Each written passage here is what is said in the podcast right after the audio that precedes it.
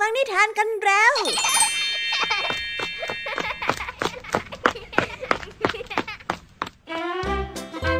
สวัสดีค่ะน้องๆ ยินดีต้อนรับเข้าสู่ชั่วโมงแห่งนิทานกับรายการคิสอาว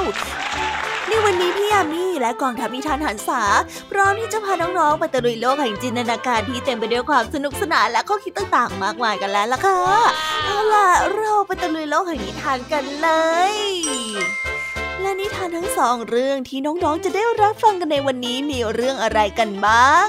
เริ่มต้นกันที่นิทานเรื่องแรก เป็นนิทานที่เล่าเกี่ยวกับการสู้สุดตา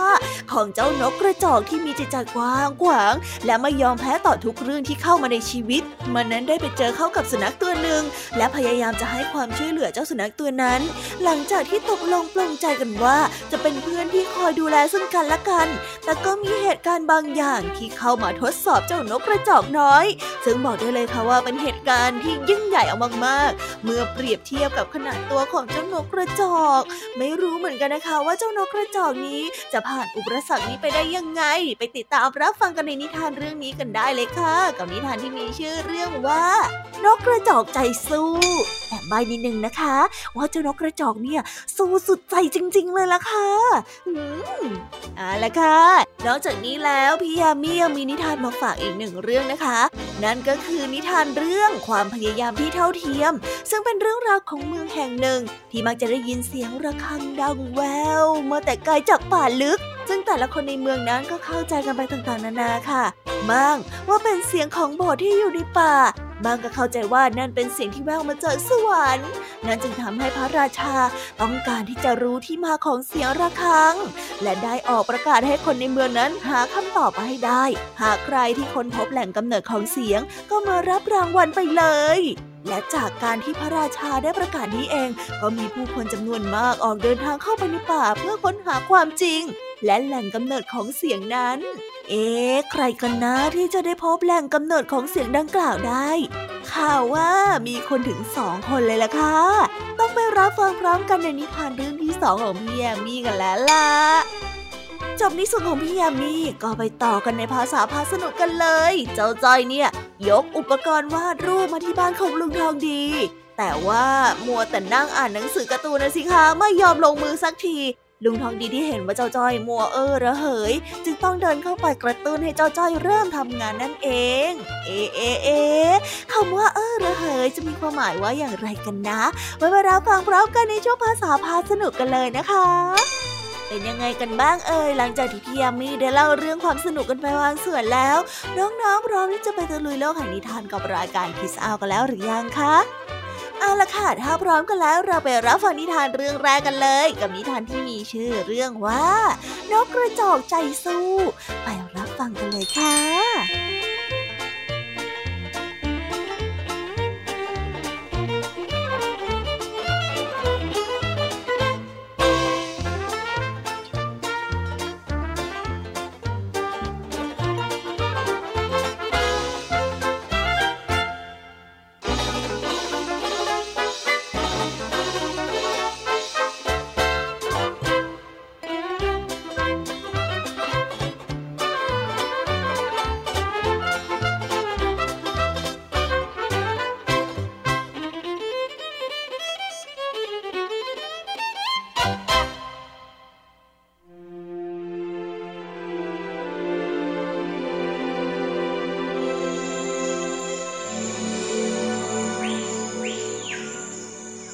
ครั้งหนึ่งนานมาแล้วสุนัขตัวหนึ่งคอยเฝ้าบ้านให้กับเจ้านายของมันด้วยดีเสมอมา แต่เจ้านายของมันนั้นนิสัยไม่ค่อยดีนัก มักจะปล่อยให้มันต้องหิวอยู่เสมอๆ และครั้งนี้ก็เช่นกันที่เจ้านายมันไม่ยอมสนใจมันเลยทำให้มันอดอาหารมันนานหลายวัน มันจึงได้ออกเดินทางจากบ้านเพื่อไปเสาะหาอาหารด้วยตัวเอง แต่ก็ไม่เจออะไรที่มันจะพอกินได้เพื่อประทังความหิวได้เลย จนกระทั่งมันนั้นหมดแรงและนอนฟุบอยู่ตรงข้างทางฮะเจ้าเป็นอะไรอะทำไมถึงมานอนหมดแรงอยู่ตรงนี้ นกกระจอกตัวน้อยๆได้ถามเจ้าสุนัขด้วยความเป็นห่วง ข้าหิวเหลือเกิน เจ้านายของข้าไม่เคยเอาใจใส่ข้าเลยสักนิดเดียวทำให้ข้าไม่มีอะไรตกถึงท้องมาหลายวันแล้วนะโอ้ย สุนัขได้กล่าวตอบด้วยน้ำเสียงที่จวนเจียนจะสิ้นใจ เจ้ายังพอมีแรงเดินอีกสักหน่อยไหม กัดฟันแล้วก็เดินตามเรามาสิ เราน่าจะหาอะไรให้เจ้ากิน ฮะ สุนัขได้เดินโซซัสโซเซตามนกกระจอกไปอย่างช้าๆ จนได้มาถึงร้านขายเนื้อแห่งหนึ่ง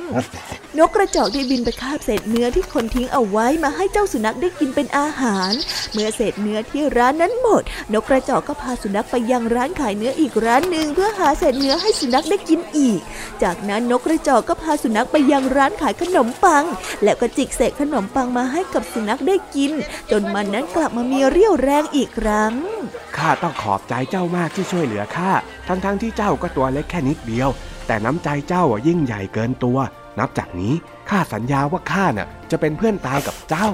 นกกระจอกกับสุนัขจึงตกลงที่จะเป็นเพื่อนกัน เมื่อกินจนอิ่มแล้วบ้านทั้งสองจึงได้หาที่พักผ่อน นกกระจอกนั้นนอนอยู่บนคบไม้ ส่วนสุนัขนั้นนอนอยู่ที่ริมถนน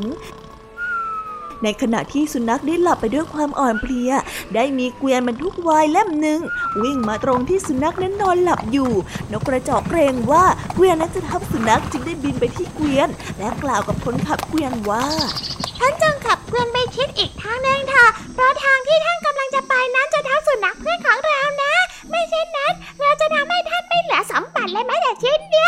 คนขับเกวียนเห็นว่านกกระจอกตัวเล็กนิดเดียวจะมาทำอะไรตนเองได้ จึงได้ขับเกวียนต่อไปโดยที่ไม่สนใจเสียงเจ้ยแจ้วของนกกระจอกเลย และในที่สุดเกวียนของเขาก็ทับร่างของสุนัขจนสิ้นใจนกกระจอกโกรธคนขับเกวียนเป็นอย่างมาก มันได้ตรงเข้าไปจิกที่ถังของวายที่อยู่บนเกวียนนั้นทุกถังทำให้วายไหลออกไปจนหมดถัง ยังไม่พอแค่นี้ นกกระจอกได้บินไปจิกที่ตาของวัวที่ลากเกวียนจนบอดสนิททั้งสี่ตัว นี่แน่นี่แน่นี่แน่คนขับเกวียนได้โกรธแค้นนกกระจอกเป็นอย่างมาก เขาได้หยิบขวานฟันนกกระจอกในทันที แต่ทว่านกกระจอกได้บินหลบหลีกไปมา จนทำให้ขวานของคนขับเกวียนพลาดไปถูกวัวทั้งสี่ตัวเสียชีวิตจนหมด จอกตามคนขับเกวียนไปจนถึงบ้าน เมื่อพบว่าบ้านของคนขับเกวียนนั้นมีไร่ข้าวโพดมากมาย นกกระจอกจึงได้เรียกให้เพื่อนของมันมากินข้าวโพดในไร่ของชายคนนั้นจนหมด ยังไม่พักแค่นี้หรอกยังไม่พักแค่นี้พอพูดแล้วก็ตามเข้าไปหาชายคนนั้นในบ้าน คนขับเกวียนได้หยิบขวานไล่ฟันนกกระจอกไปทั่วทั้งบ้าน จนข้าวของแตกหักเสียหายเกลื่อนกลาดไอ้นกบ้า ข้าไม่เหลืออะไรแล้ว ข้าจะต้องสังหารเจ้าให้ได้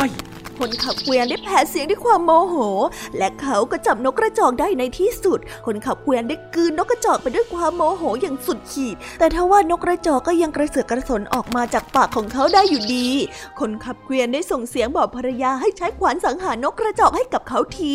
ภรรยาจึงได้ใช้ขวานฟันลงไปที่ตัวของนกกระจอก นกกระจอกก็หลบได้ แต่ทว่าขวานนั้นได้ฟันไปถูกคนขับเกวียนจนไปแผลชะกัน คนขับเกวียนได้เริ่มสำนึกได้ว่าเขาไม่น่าไปดูถูกความสามารถของนกกระจอกตั้งแต่แรก ไม่เช่นนั้นเขาก็คงไม่ต้องมาพบกับชะตากรรมเช่นนี้ แต่ถึงแม้ว่าจะสำนึกได้ เขาก็ต้องสิ้นใจในที่สุดแล้ว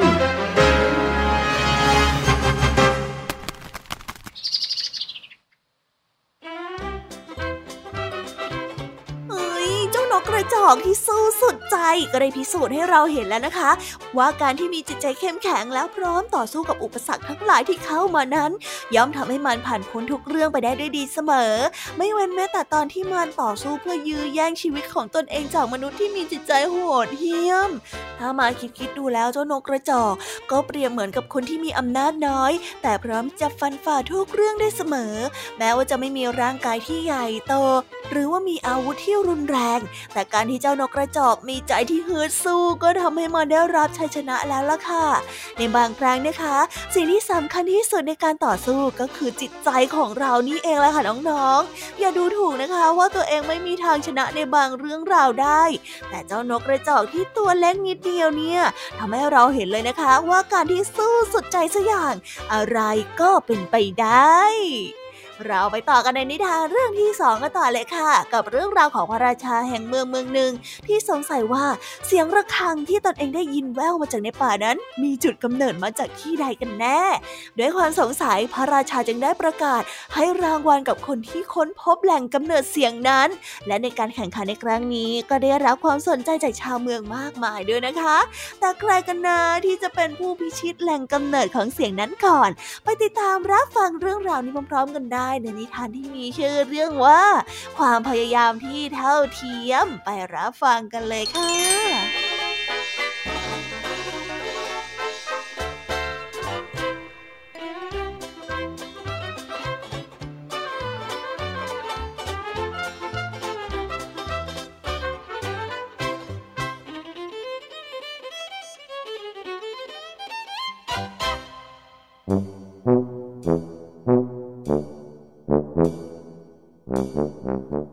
ครั้งหนึ่งนานมาแล้ว ณเมืองแห่งหนึ่งมีเสียงของระฆังปริศนาดังขึ้นมาจากในป่า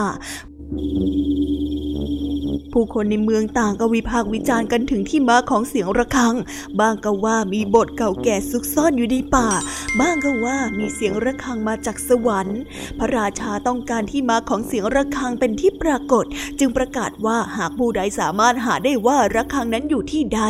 คนผู้นั้นจะได้รับการขนานนามว่าผู้ตีระฆังของโลก และจะได้รับการจารึกชื่อของตัวเองเอาไว้ในประวัติศาสตร์ ผู้คนมากมายจึงได้ออกตามหาเสียงระฆังปริศนานั้นจนกระทั่งนายพานผู้หนึ่งมาพบที่มาของเสียงระฆังได้ในที่สุด และพิสูจน์ได้ว่าที่แท้จริงแล้ว เสียงที่ได้ยินนั้นไม่ใช่เป็นเสียงของระฆังที่เข้าใจกัน แต่หากว่าเป็นเสียงของนกฮูกที่เจาะต้นไม้เพื่อทำระฆัง เรื่องราวของระฆังปริศนาได้ถูกบันทึกลงในหน้าหนังสือ และทุกครั้งที่ได้ยินเสียงคล้ายระฆังดังขึ้นมาจากป่า ทุกคนก็จะรู้ว่านั่นเป็นเสียงของนกฮูกที่กำลังทำรังอยู่นั่นเอง วันหนึ่งเป็นวันประกอบพิธีทางศีลมหาสนิท เด็กๆ ทุกคนในเมืองจะต้องเข้ามาร่วมในพิธีนี้ ไม่เว้นแม้แต่เจ้าชายโอรสของพระราชาผู้ครองเมือง เมื่อพิธีศีลมหาสนิทได้จบลงแล้วระฆังปริศนาก็ได้ดังกังวานขึ้น แต่ก็ไม่มีผู้ใดสนใจ เพราะคิดว่านั่นเป็นเสียงทำรังของนกฮูก แต่เจ้าชายกลับไม่คิดเช่นนั้น เพราะว่าเจ้าชายเชื่อว่าตราบใดที่ยังไม่มีใครเห็นที่มาของเสียงระฆังด้วยตัวเอง ก็จะไม่ปักใจเชื่ออย่างเด็ดขาด เจ้าชายจึงได้ชักชวนเด็กที่อยู่ในโบสถ์เข้าไปในป่าเพื่อตามหาที่มาของเสียงระฆัง แต่ไม่มีเด็กคนไหนๆคิดไปกับพระองค์เลย มีเพียงแค่เด็กชายผู้ยากไร้คนเดียวเท่านั้นที่ตามเจ้าชายเข้าไปในป่า ทั้งสองได้เดินทางไปถึงบ้านหลังหนึ่งที่มีกระดิ่งใบใหญ่ ๆแขวนอยู่ที่รอบบ้าน แต่นั่นก็ยังไม่ใช่เสียงระฆังที่ทั้งสองได้ยิน ทั้งสองจึงได้เดินเข้าไปในป่าลึกลับมากขึ้นมากขึ้น และพบกับนกฮูกที่กำลังทำรังอยู่ แต่ก็ต้องพบว่าเสียงระฆังที่ได้ยินนั้นไม่ได้มาจากบริเวณที่นกฮูกทำรัง แต่กลับดังออกมาจากที่ที่อยู่ห่างไกลออกไป เจ้าชายและเด็กยากไร้ได้ตกลงที่จะแยกกันตรงนี้ เพราะได้ยินเสียงดังมาจากคนละทิศกัน ทางที่ทั้งสองได้เดินไปนั้นต่างเต็มไปด้วยความยากลำบาก ตามร่างกายได้ถูกทิ่มแทงไปด้วยน้ำอันแหลมคมของต้นไม้สารพัดชนิด แต่ทั้งสองก็ยังไม่ย่อท้อและยังคงมุ่งหน้าเดินไปตามเส้นทางที่ตัวเองนั้นเลือกอย่างตั้งใจ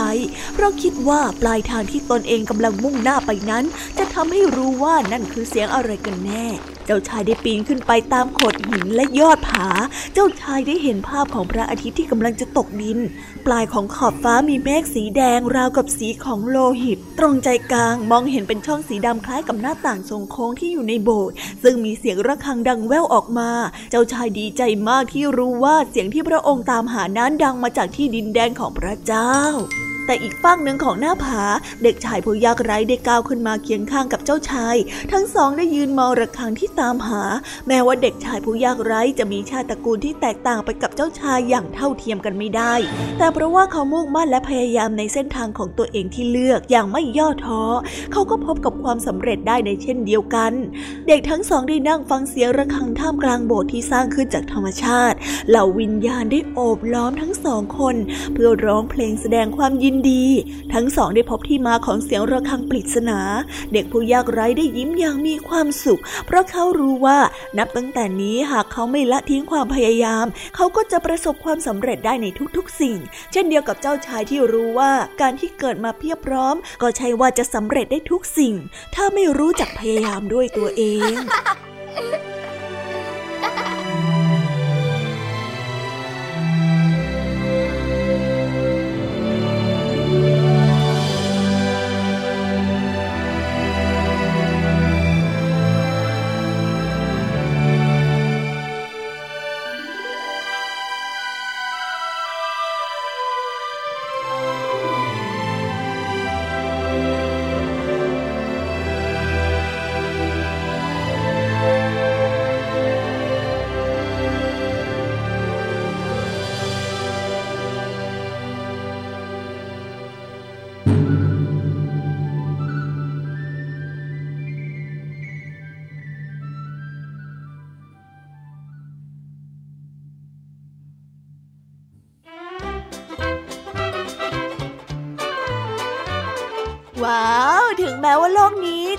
ที่เรียกว่าความไม่เท่าเทียมเกิดขึ้นอยู่บ่อยครั้ง แต่สิ่งหนึ่งที่นิทานเรื่องนี้ได้สะท้อนให้เราเห็นนั่นก็คือความพยายามนั่นเอง เป็นเรื่องที่เท่าเทียม เพราะว่าคนเราทุกคนนั้นต่างก็มีความพยายามได้ ไม่ว่าจะมีรูปร่างหน้าตาฐานะหรือว่าชาติกำเนิดแบบไหน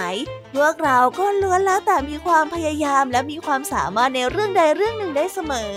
ดูอย่างเด็กชายผู้ยากจนและเจ้าชายผู้สูงสักในเรื่องนี้สิคะ เมื่อต้องต่อสู้ด้วยการเดินเข้าไปในป่าแล้ว สิ่งเดียวที่ต้องใช้นั่นก็คือความพยายาม ทั้งสองก็ทำออกมาได้อย่างดีเยี่ยมเลยล่ะค่ะ และได้ค้นพบกับแหล่งกำเนิดของเสียงนั้นทั้งสองฝ่ายเลย ซึ่งนี่ก็ถือว่าเป็นเรื่องราวแห่งความพยายามที่น่าประทับใจสุดๆไปเลยล่ะค่ะ เอาล่ะ ตอนนี้ก็จบนิทานในส่วนของพี่ยามีกันลงไปแล้ว เราไปต่อในช่วงภาษาพาสนุกกันเลย วันนี้เจ้าจอยได้รับมอบหมายการบ้านให้มาวาดรูป แต่ก็ไม่ยอมทำงานนะสิคะ ไม่ยอมวาดสักที เอาแต่เออระเหยอ่านหนังสือการ์ตูนแล้วก็ขำคิกคักคิกคัก พอลุงทองดีเข้าไปถาม ตนเองก็บอกกลับมาว่า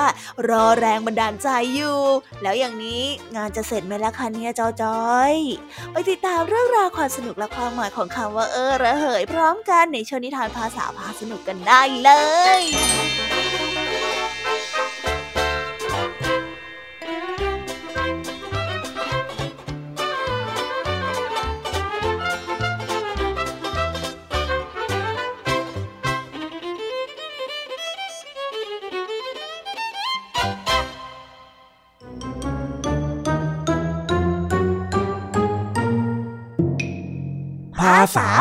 สนุก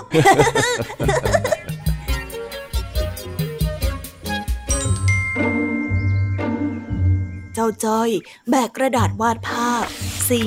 ผู้กันมากองที่บ้านของลุงทองดีทำท่าทางเหมือนกำลังจะวาดภาพ แต่ก็ไม่ยอมวาดมัวแต่นั่งอ่านหนังสือการ์ตูนฮัมเพลงไปอยู่เรื่อย จนลุงทองดีสงสัย และต้องเดินเข้าไปถามว่าทำไมถึงยังไม่เริ่มงานสักที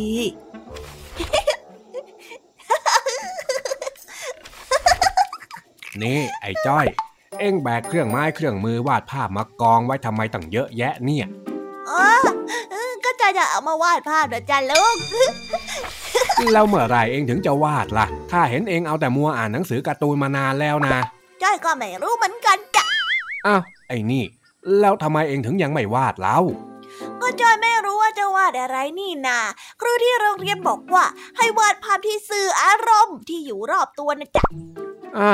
นี่ไง ถ้าเอ็งไม่รู้จะวาดอะไรเนี่ยนะ เอ็งก็วาดข้าสิหล่อเฟี้ยวแถมเต็มไปด้วยอารมณ์ มามามามาวาดข้าเถอะ เอ้ยอารมณ์คนขี้บ่นนั่นแหละจ๊ะนี่เดี๋ยวเดี๋ยวเดี๋ยวเอ็งอะจะได้อยู่ในอารมณ์คนโดนมะเหงกเขกหัวเข้าให้ โอ้โหลุงเนี่ยไอ้อะก็จะเขกหัวจ้อยอย่างเดียวเลยก็เอ็งมันกลวนประสาทข้านี่นา แล้วนี่สรุปจะยังไม่วาดใช่ไหม ข้าจะได้ไม่ต้องรอดู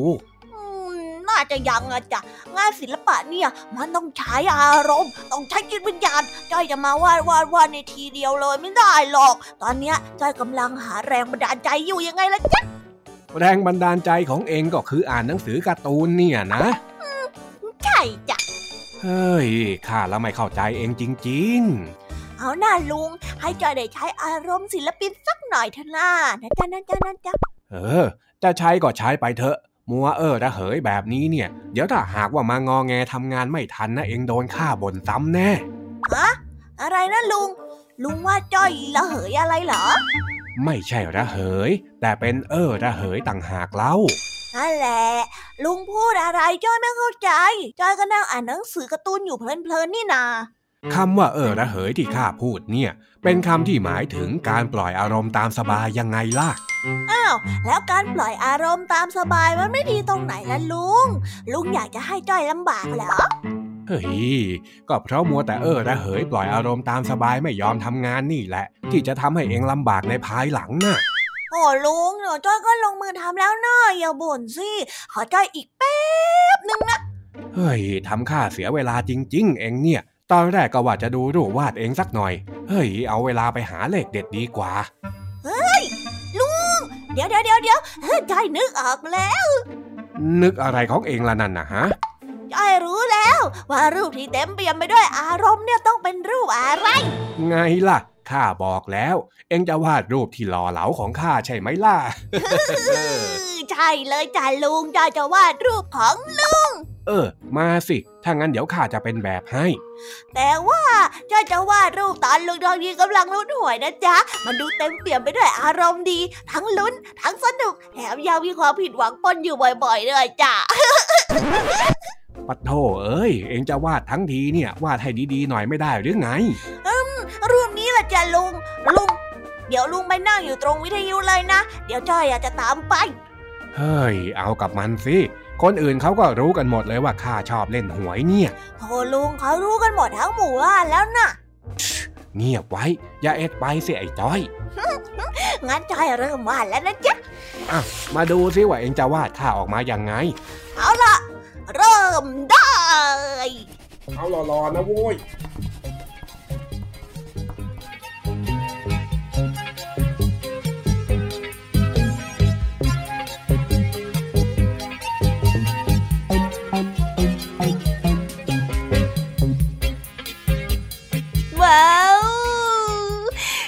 แล้วนะคะ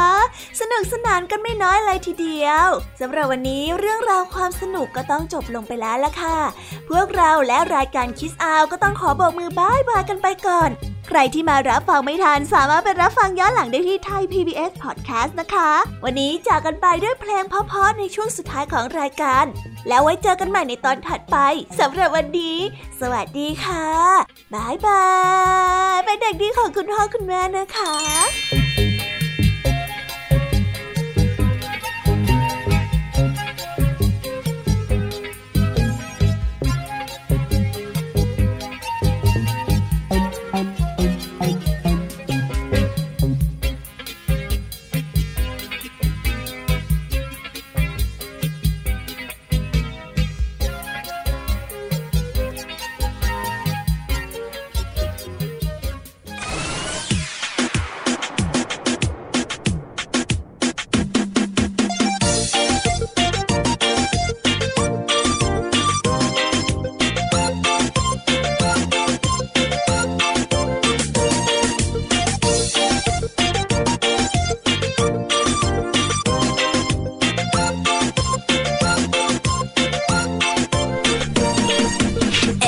ทีแอนด์มด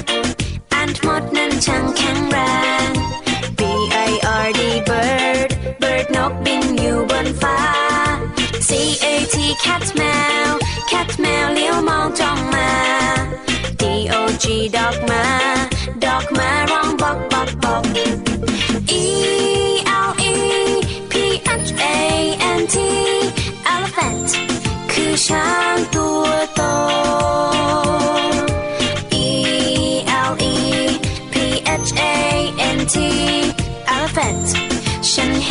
ช้างตัวโต F I S H fish bar fish bar ว่ายอยู่ในน้ำ G O A T กดแพะกดแพะชอดอยู่เชิงเขา H E N เห็นแม่ไก่ เห็นแม่ไก่กบไข่ในเล้า I N S E C T insect นั้นคือแมลง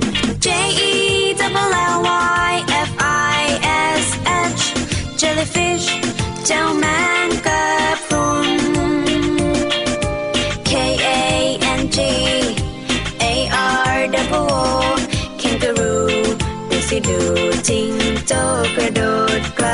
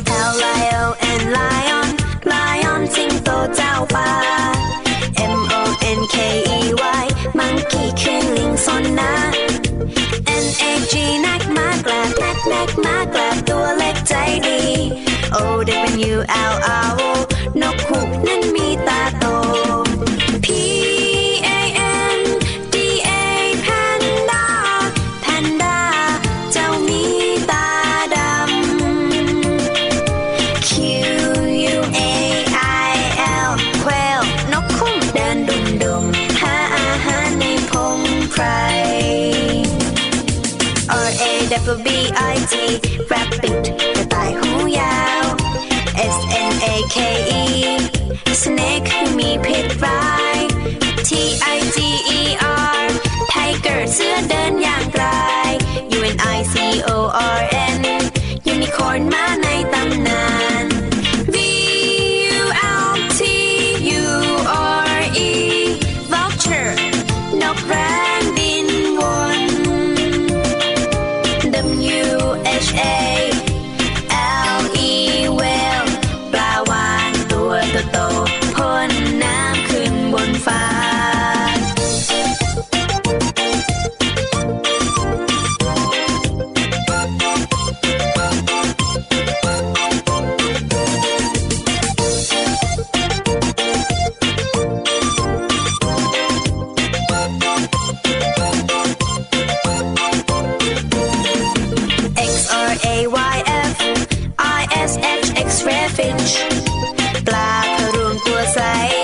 ตัวไ